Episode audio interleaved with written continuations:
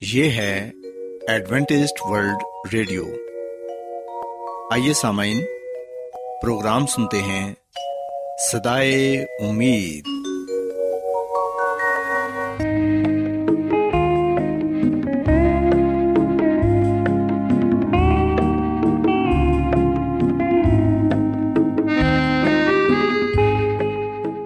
سامعین، پروگرام سدائے امید کے ساتھ میں آپ کی میزبان فرا سلیم اور صادق عبداللہ خان آپ کی خدمت میں حاضر ہیں۔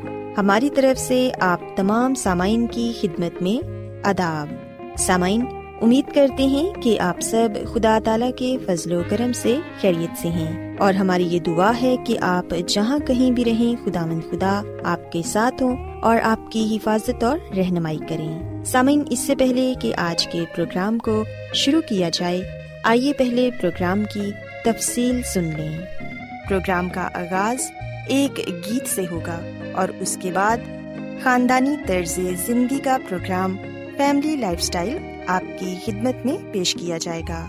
اور سامعین، پروگرام کے آخر میں خدا تعالی کے پاکلام سے پیغام پیش کیا جائے گا۔ اور اس کے علاوہ پروگرام میں روحانی گیت بھی شامل کیے گئے ہیں۔ تو سامعین، آئیے آغاز اس خوبصورت گیت سے کرتے ہیں۔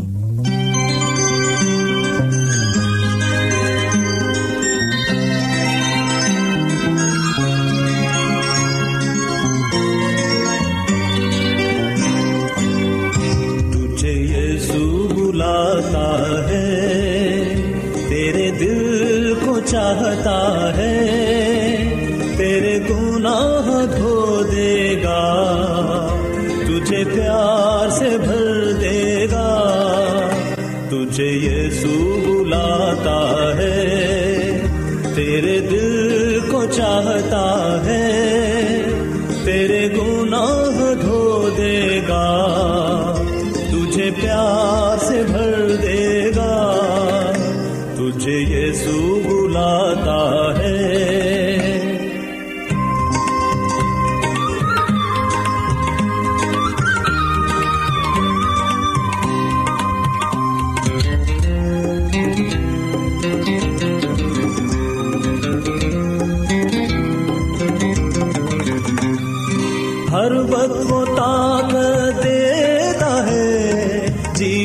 کے مشکل سفر میں۔ ہر وقت وہ طاقت دیتا ہے جیون کے مشکل سفر میں۔ ٹھوکر سے وہ بچاتا ہے مجھے ان سب ہی راستوں میں۔ ٹھوکر سے وہ بچاتا ہے مجھے ان سب ہی راستوں میں۔ تجھے یسوع بلاتا ہے، تیرے دل کو چاہتا ہے، تیرے گناہ دھو دے گا۔ تجھے پیار سے بھر دے گا۔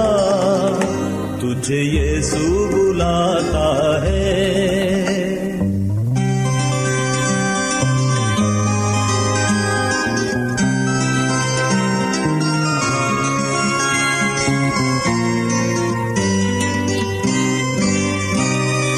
جب غمگی میں ہو جاتا ہوں، تجھ میں تسلی پاتا ہوں۔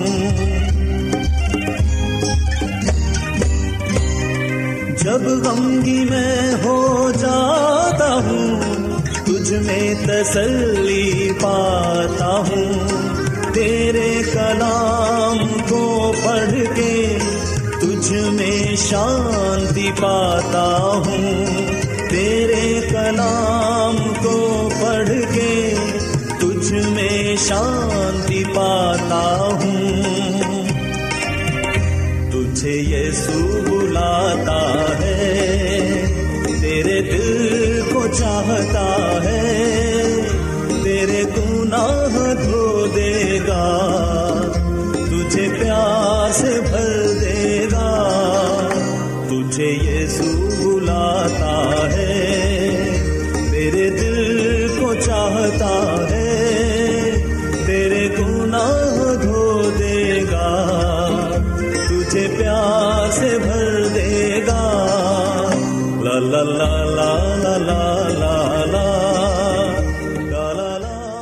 سامعین خدامند کی تعریف میں ابھی جو خوبصورت گیت آپ نے سنا، یقیناً یہ گیت آپ کو پسند آیا ہوگا۔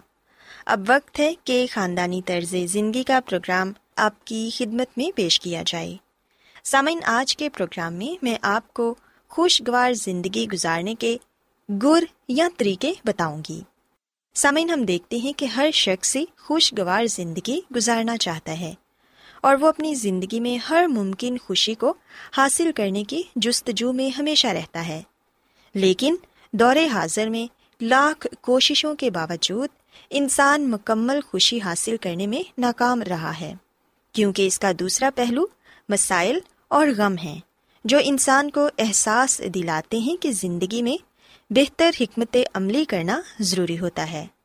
اور یہ کہ کس طرح زندگی کے غموں کو خوشیوں میں ڈھالا جا سکتا ہے۔ سامعین، آج میں آپ کو چند سنہری اصول بتاؤں گی جن پر عمل پیرا ہو کر آپ زندگی کو خوشگوار انداز میں گزار سکیں گے۔ یاد رکھیں کہ زندگی میں جس قدر آپ فطرت کے قریب رہیں گے، زندگی کی خوشیاں اور سکون آپ کو نصیب ہوگا۔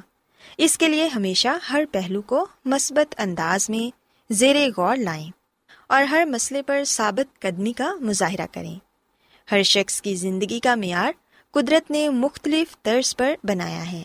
یعنی دوسروں کی خوشیوں اور آسائشوں کو دیکھ کر اپنا دل چھوٹا نہ کریں، بلکہ اپنی قابلیت اور صلاحیتوں کو بروئے کار لاتے ہوئے دلی خواہشات کی تکمیل کریں۔ اپنی زندگی کے مقاصد کو ہمیشہ یاد رکھ کر حکمت عملی بنانے سے بہتر طور پر خوشگوار لمحات حاصل ہوتے ہیں۔ سامعین، یاد رکھیں کہ جو لوگ جلد بازی اور ہفرا تفری کسی صورتحال کا مظاہرہ کرتے ہیں، کبھی بھی خوشی حاصل نہیں کر سکتے۔ اس لیے اپنے معمولات کو ترتیب دیں اور ہر کام وقت پر کریں۔ اس سے آپ میں خود اعتمادی پیدا ہوگی اور آپ کے مقاصد بھی پورے ہوں گے۔ سامعین، کوشش کریں کہ نیک اور اچھے لوگوں کی محفل میں بیٹھیں، کیونکہ اس سے دلی سکون حاصل ہوتا ہے۔ اس لیے سماجی برائیوں کو ترک کر کے اخلاقی خوبیوں کو ترجیح دیں۔ دوسروں کو خوش رکھنے کی کوشش کریں۔ اس سے آپ کی زندگی میں خوشگوار تبدیلیاں رونما ہوں گی۔ سامعین، ہم دیکھتے ہیں کہ زندگی ایک حقیقت کا نام ہے۔ اس لیے ہمیشہ فطرت پر عمل پیرا ہو کر ہی خوشی حاصل کی جا سکتی ہے۔ اس لیے جھوٹ اور دوسری برائیوں سے بچیں۔ اس سے آپ کی زندگی میں خوشیاں اہم کردار ادا کریں گی۔ سامعین، یاد رکھیں کہ زندگی کے چھوٹے چھوٹے مسائل کو اپنے اوپر کبھی بھی تاری نہیں کرنا چاہیے۔ بلکہ دانش مندی اور مناسب حکمت عملی سے ان کا سامنا کرنا چاہیے۔ اس سے آپ کی زندگی میں مثبت تبدیلیاں رونما ہوں گی۔ سمعین یاد رکھیں کہ ہمیں ہمیشہ مثبت سوچنا چاہیے۔ ان چیزوں اور برکتوں کے بارے سوچنا چاہیے جو خداون نے ہمیں بخشی ہیں، نہ کہ ان چیزوں کے بارے جو ہمارے پاس نہیں ہیں۔ کیونکہ اس طرح کرنے سے ہم ذہنی طور پر دباؤ کا شکار ہو جاتے ہیں۔ سو اس لیے ہمیں ان لوگوں کے بارے سوچنا چاہیے جن کے پاس وہ آسائشیں نہیں جو آپ کے پاس ہیں۔ اگر آپ اس طرح کریں گے تو پھر یقیناً آپ مطمئن رہیں گے اور خدا تعالیٰ کا شکر بھی ادا کریں گے۔ سمن یاد رکھیں کہ دکھ ہماری زندگی کا حصہ ہیں۔ ہمیں یہ سمجھنا چاہیے کہ خوشیوں کی طرح دکھ بھی ہماری زندگی کا حصہ ہی ہیں۔ غموں کے بغیر ہماری زندگی ادھوری ہے۔ انہیں دکھوں اور غموں کے ذریعے ہم اپنے آپ کو بہتر بنانے کی کوشش کرتے ہیں تاکہ ہم اپنی زندگی کے مقاصد کو حاصل کر سکیں اور یہ کہ مشکلات کے ذریعے ہی ہم اپنے آپ کو بہتر بناتے ہیں اور ہم میں آگے بڑھنے کی جستجو پیدا ہوتی ہے۔ سامعین، اپنے آپ کو مضبوط بنائیں اور مشکلات سے مقابلہ کرنا سیکھیں۔ آپ میں اتنی قوت ہونی چاہیے کہ چھوٹے موٹے واقعات یا حالات آپ کو پریشان نہ کریں۔ اس کے علاوہ یاد رکھیں کہ حسد ایک ایسی چیز ہے جو ہم سب میں پائی جاتی ہے، لیکن یہ حسد انسان کو اندر ہی اندر کھوکھلا کر دیتی ہے۔ کبھی بھی کسی سے حسد نہ کریں، بلکہ آپ کو اپنے اوپر اور اپنی قابلیت پر بھروسہ ہونا چاہیے کہ جو آپ کو زندگی میں چاہیے، وہ آپ حاصل کر کے رہیں گے۔ سامعین، اپنے اندر صبر پیدا کریں، کیونکہ جب ہم صبر کو اپنی زندگی میں جگہ نہیں دیتے، تو ہم ناخوش رہتے ہیں۔ کیونکہ سامعین، ہر کام کا ایک وقت مقرر ہوتا ہے۔ سو اس لیے مناسب وقت کا انتظار کریں اور صبر سے کام لیں۔ اور خوش رہنے کا ایک طریقہ یہ بھی ہے کہ آپ اپنے آپ کو مصروف رکھیں، تاکہ آپ کے پاس اتنا وقت ہی نہ ہو کہ آپ ادھر ادھر کی باتیں سوچیں اور پریشان ہوں۔ اپنا وقت اپنے دوستوں رشتے داروں اور عزیزوں کے ساتھ گزاریں۔ سامعین آخر میں میں یہ کہنا چاہوں گی کہ خداون خدا پر بھروسہ رکھیں، کیونکہ انہوں نے ہم سب کی منزل طے کی ہے۔ سو اس لیے خداون پر ایمان رکھیں کہ انہوں نے ہمارے لیے کچھ اچھا ہی لکھ رکھا ہے۔ اپنی بھرپور کوشش کریں اور زندگی کو کامیاب بنائیں اور باقی سب خداون پر چھوڑ دیں۔ یقیناً وہ آپ کی مدد کرے گا۔ اور سامعین خداون کی خادمہ مسز ایلن جی وائٹ اپنی کتاب شفا کے چشمے میں یہ لکھتی ہیں کہ بے لوس خدمت میں خوشی ہے۔ اگر آپ اپنی محبت کا اظہار نہیں کریں گے، بلکہ اس کے برعکس اپنے اندر ہی اسے چھپائے رکھیں گے، تو آپ خوشی نہیں پا سکتے۔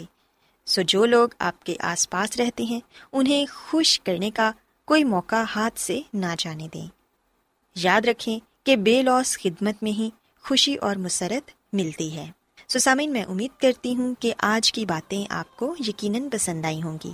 میری یہ دعا ہے کہ خدا مند خدا آپ کے ساتھ ہو اور آپ کو اور آپ کے خاندان کو اپنی بہت سی برکتوں سے نوازیں۔ آئیے اب خدا مند کی تعریف میں ایک اور خوبصورت گیت سنتے ہیں۔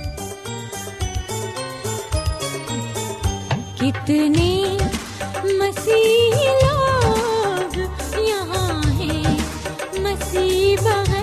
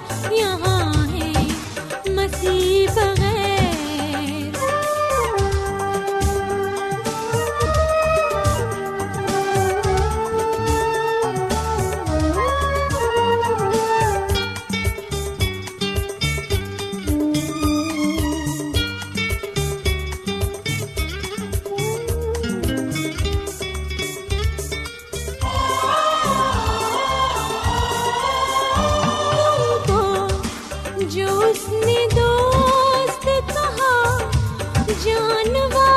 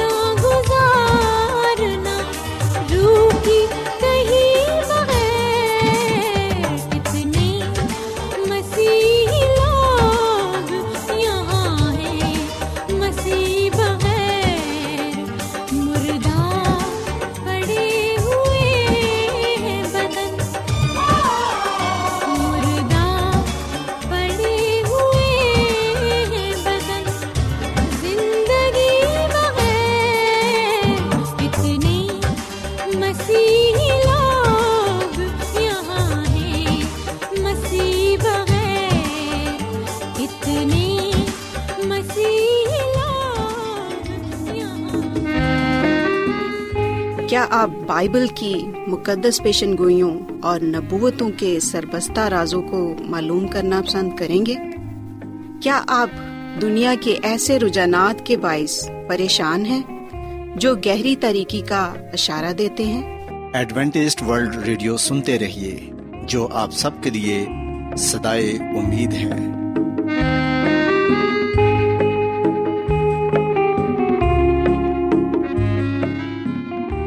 سامعین، اب وقت ہے کہ کلام کا بکیا حصہ پیش کیا جائے۔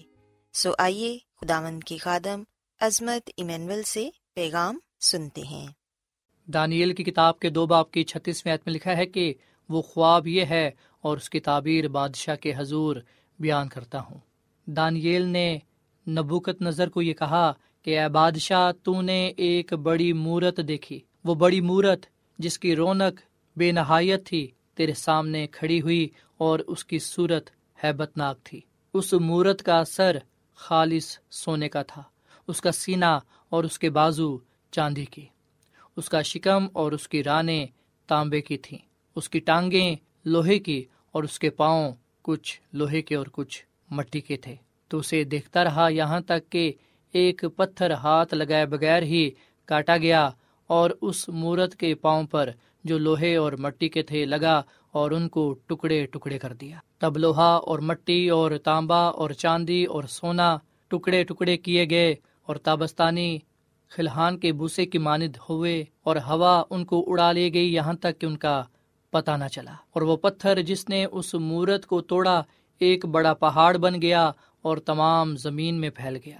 وہ خواب یہ ہے اور اس کی تعبیر بادشاہ کے حضور بیان کرتا ہوں۔ اے بادشاہ تو شہنشاہ ہے، وہ سونے کا سر تو ہی ہے۔ مسیح میں میرے عزیزو، یاد رکھیے گا کہ اس دنیا میں جو پہلی سلطنت قائم ہوئی، جس نے پوری دنیا پر راج کیا، وہ حکومت بابل کی تھی، جس کا بادشاہ نبوکت نظر تھا۔ مورت کا جو سونے کا سر تھا، وہ بابل کی حکومت کو ظاہر کرتا ہے، جس نے چھ سو پانچ قبل مسیح سے لے کر پانچ سو انتالیس قبل مسیح تک حکومت کی، پوری دنیا پر راج کیا۔ سو خدا کا کلام ہمیں یہ بات بتاتا ہے۔ سونے کا سر یعنی کہ بابلی سلطنت جو موجودہ عراق ہے، ہم دیکھتے ہیں کہ اس نے ٹھیک چھ سو پانچ قبل مسیح سے لے کر پانچ سو انتالیس قبل مسیح تک دنیا پر حکومت کی۔ اور بتایا جاتا ہے کہ بابل ایک طرف سے دس میل یعنی کہ سولہ کلو میٹر تک تھا۔ ایک دریا شہر کے وسط سے بہتا تھا، جس کے ساتھ دریا کی دیواریں ملتی تھیں۔ اس کی دیوار کے چاروں طرف برابر دیواریں تھیں۔ ہر طرف دیواروں کی اونچائی پانچ سو پچاس فٹ تھی اور موٹائی ستاسی فٹ۔ اس کے دروازے ٹھوس پیتل کے تھے۔ اس میں ایک مندر تھا جو مردوک کا مندر تھا، جو تین سو فٹ یعنی کہ اکاون میٹر اونچا تھا، جس کے اوپر سونا منڈا ہوا تھا۔ اور سامن بتایا جاتا ہے کہ مردوک کے مندر میں نبوکت نظر بادشاہ نے تقریباً اٹھارہ ٹن یعنی کہ سولہ ہزار کلو گرام سونا استعمال کیا۔ سو ہم دیکھ سکتے ہیں کہ خدا نے بابل کو بیان کرنے کے لیے سونے کی علامت کیوں استعمال کی؟ کیونکہ اس کا سربراہ دیوتا بال مردوک ایک شاندار سنہری مندر میں بیٹھا ہوا تھا۔ بابل کا بڑا دیوتا سنہری شمدان کے ساتھ ایک سنہری قربان گاہ کے سامنے سنہرے تخت پر ایک سنہری تصویر کے ساتھ کھڑا کیا گیا۔ سو بابل کی حکومت میں ہم دیکھتے ہیں کہ نبوکت نظر بادشاہ نے اپنے دیوتا کے مندر میں اٹھارہ ٹن سونا استعمال کیا، جو اس میں قربان گاہ تھیں، جو دیوتا تھے، مورتیں اسٹیچو یہ سب سونے کی تھیں اس لیے ہم دیکھتے ہیں کہ خدا نے سونے سے بابل کو تشبی دی۔ اس کے بعد ہم دیکھتے ہیں کہ نبوکت نظر بادشاہ کو بتایا گیا کہ جو مورت اس نے دیکھی، اس کا سر سونے کا تھا اور اس کا سینا اور اس کے بازو چاندی کے۔ سدانیل نے نبوکت نظر بادشاہ کو بتایا کہ تیرے بعد ایک اور سلطنت برپا ہوگی۔ اور سامن، جو دوسری سلطنت برپا ہوئی، وہ مادہ اور فارس تھی۔ بابل کی بادشاہت کے بعد ایک اور سلطنت اس سے کم تر بننے والی تھی، کیونکہ چاندی سونے سے کم ہے، لیکن مضبوط ہے۔ سو یہ مادہ اور فارس تھے، جنہوں نے پانچ سو اڑتیس قبل مسیح میں بابلی سلطنت پر قبضہ کر لیا۔ دانیل کی کتاب کے پانچویں باپ میں بتایا گیا ہے کہ بلشزر بادشاہ نے جو بابل کا بادشاہ تھا، جو نبوکت نظر بادشاہ کے بعد بادشاہ بنا، اس نے اپنے ایک ہزار عمرہ کی بڑی دھوم دھام سے ضیافت کی اور ان کے سامنے مینوشی کی۔ بلشزر نے میں سے مسرور ہو کر حکم کیا کہ سونے اور چاندی کے ضروف جو نبوکت نظر، اس کا باپ یروشلم کی حیکل سے نکال لایا تھا، لائیں تاکہ بادشاہ اور اس کے عمرہ اور اس کی بیویاں اور ہرمیں ان میں میں خوری کریں۔ تب سونے کے ضروفوں کو جو ہیکل سے یعنی خدا کے گھر سے جو یروشلم میں ہے، لے گئے تھے لائے اور بادشاہ اور اس کے عمرہ اور اس کی بیویوں اور حرموں نے ان میں میں پی۔ انہوں نے میں پی اور سونے اور چاندی اور پیتل اور لوہے اور لکڑی اور پتھر کے بتوں کی حمد کی۔ اسی وقت آدمی کے ہاتھ کی انگلیاں ظاہر ہوئیں اور انہوں نے شمدان کے مقابل بادشاہی محل کی دیوار کے گچھ پر لکھا اور بادشاہ نے ہاتھ کا وہ حصہ جو لکھتا تھا دیکھا۔ تب بادشاہ کے چہرے کا رنگ اڑ گیا اور اس کے خیالات اس کو پریشان کرنے لگے۔ یہاں تک کہ اس کی کمر کے جوڑ ڈھیلے ہو گئے اور اس کے گٹنے ایک دوسرے سے ٹکرانے لگے۔ مسیح میں میرے عزیزو، جو نوشتہ دیوار پر لکھا ہوا تھا، دانیل نے وہ پڑھ کر سنایا اور اس کا مطلب بھی سمجھایا۔ دانیل کی کتاب کے پانچ باپ کی پچیسویں عت میں لکھا ہے اور وہ نوشتہ یہ ہے، منے منے، تکیل و فرسین، اور اس کے معنی یہ ہیں، منے یعنی خدا نے تیری سلطنت کا حساب کیا اور اسے تمام کر ڈالا۔ تکیل یعنی تو ترازو میں تولا گیا اور کم نکلا، فرسین یعنی تیری مملکت منقسم ہوئی اور مادیوں اور فارسیوں کو دی گئی۔ سامن اس کے بعد خدامد کے کلام میں ہم یہ پڑھتے ہیں کہ اسی رات کو بلشزر کسدیوں کا بادشاہ قتل ہوا اور دارا مادی نے باسٹھ برس کی عمر میں اس کی سلطنت حاصل کی۔ سامعین، بابلی اور فارسی دونوں کی تاواریک ریکارڈ یہ بتاتے ہیں کہ جب مادی فارسی فوج نے بابل پر حملہ کیا تو لوگوں نے رضامندی سے پھاٹک کھول دیے تاکہ خورس بادشاہ کی فوجیں بغیر کسی مذمت کے اندر داخل ہو سکیں۔ شاید صرف بلشزر ہی اکیلا شخص تھا جو قتل کیا گیا۔ جب خورس بادشاہ شہر میں داخل ہوا تو لوگوں نے اس کے لیے ایسی خوشی کی جیسے یہ وہی شخص ہے جس نے انہیں نبو ندیس اور بلشزر کے ظلم و تشدد سے رہائی دلوائی ہو۔ سسامن خدا نے خورس کا نام اس کی پیدائش سے تقریباً ایک سو پچاس سال پہلے بیان کر دیا تھا۔ یہ سائے نبی کی کتاب کے پینتالیسویں باپ کی پہلی آیت میں لکھا ہے کہ خداوند اپنے ممسو خورس کے حق میں یوں فرماتا ہے کہ میں نے اس کا دہنا ہاتھ پکڑ کر امتوں کو اس کے سامنے زیر کیا اور بادشاہوں کی کمریں کھلوا ڈالوں اور دروازوں کو اس کے سامنے کھول دوں اور پھاٹک بند نہ کیے جائیں گے۔ سامن، یہاں بالکل ایسا ہی ہوا جیسے کہا گیا ہے۔ بتایا جاتا ہے کہ خورس کے سپاہیوں نے دریائے فرات کا رخ موڑنے اور خشک کرنے کے لیے نہریں کھول دیں اور بابل کی دیواروں کے نیچے سے کوچ کر کے شہر کے اندر آ گئے اور بابل کی حکومت کو نیست کر دیا۔ سسامن، اس سے یہ پتہ چلتا ہے کہ بائبل مقدس کوئی عام کتاب نہیں ہے، بلکہ یہ زندہ خدا کی کتاب ہے۔ یہ خدا کے منہ سے نکلا ہوا کلام ہے۔ سو جب ہم خدا کے کلام کو پڑھتے ہیں، جب ہم خدا کے کلام کو کھولتے ہیں، تو ہم اس میں خدا مد خدا کو پاتے ہیں، اس کے لا تبدیل کلام کو پاتے ہیں۔ سو جیسا کہا گیا، ویسا ہی ہوا۔ سامن، اس کے بعد ہم دانیل کی کتاب کے دو باپ کی انتالیسویں عت میں پڑھتے ہیں کہ اور اس کے بعد ایک اور سلطنت تانبے کی جو تمام زمین پر حکومت کرے گی۔ مسیح میں میرے عزیزو، یہ تانبے کی سلطنت سکندر اعظم کو بیان کرتی ہے۔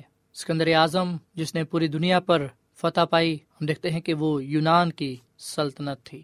یونان کی سلطنت کو قائم کرنے والا سکندر اعظم تھا۔ سو یونان نے تین سو اکتیس قبل مسیح سے لے کر ایک سو اڑسٹھ قبل مسیح تک حکومت کی۔ سو مسیح میں میرے عزیزو، دنیا کی تاریخ ہمیں یہ بات بتاتی ہے کہ یونان سے لے کر ہندوستان کی سرحدوں تک اور مصر تک سکندر اعظم نے حکومت کی اور بائبل مقدس کی یہ پیشن گوئی ٹھیک پوری ہوئی۔ سامعین کلام کا بکیا حصہ کل پیش کیا جائے گا۔ امید کرتے ہیں کہ آج کے پیغام کے وسیلے سے آپ نے برکت پائی ہوگی۔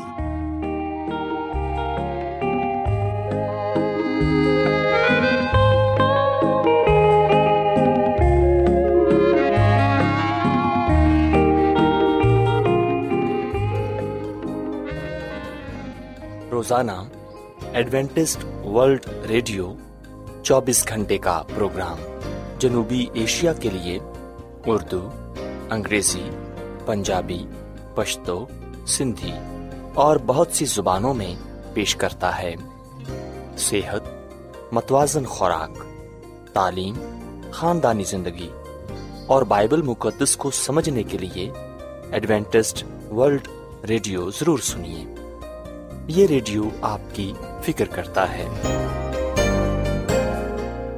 ایڈوینٹیسٹ ورلڈ ریڈیو کی جانب سے پروگرام سدائے امید پیش کیا جا رہا تھا۔ سامعین، امید کرتے ہیں کہ آج کا پروگرام آپ کو یقیناً پسند آیا ہوگا۔ بائبل مقدس کی تعلیمات کو مزید سیکھنے کے لیے آپ ہم سے واٹس ایپ کے ذریعے بھی رابطہ کر سکتے ہیں۔ سامعین، ہمارا واٹس ایپ نمبر ہے صفر صفر نو دو، تین ایک صفر، ایک سات، چھ سات، نو چھ دو۔ نمبر ایک بار پھر نوٹ کر لیں، zero zero, nine two, three one zero, one seven, six seven, nine six two. سامعین، کل اسی وقت اور اسی فریکوینسی پر دوبارہ آپ سے ملاقات ہوگی۔ اب اپنی میزبان فرا سلیم کو اجازت دیں۔ خدا حافظ۔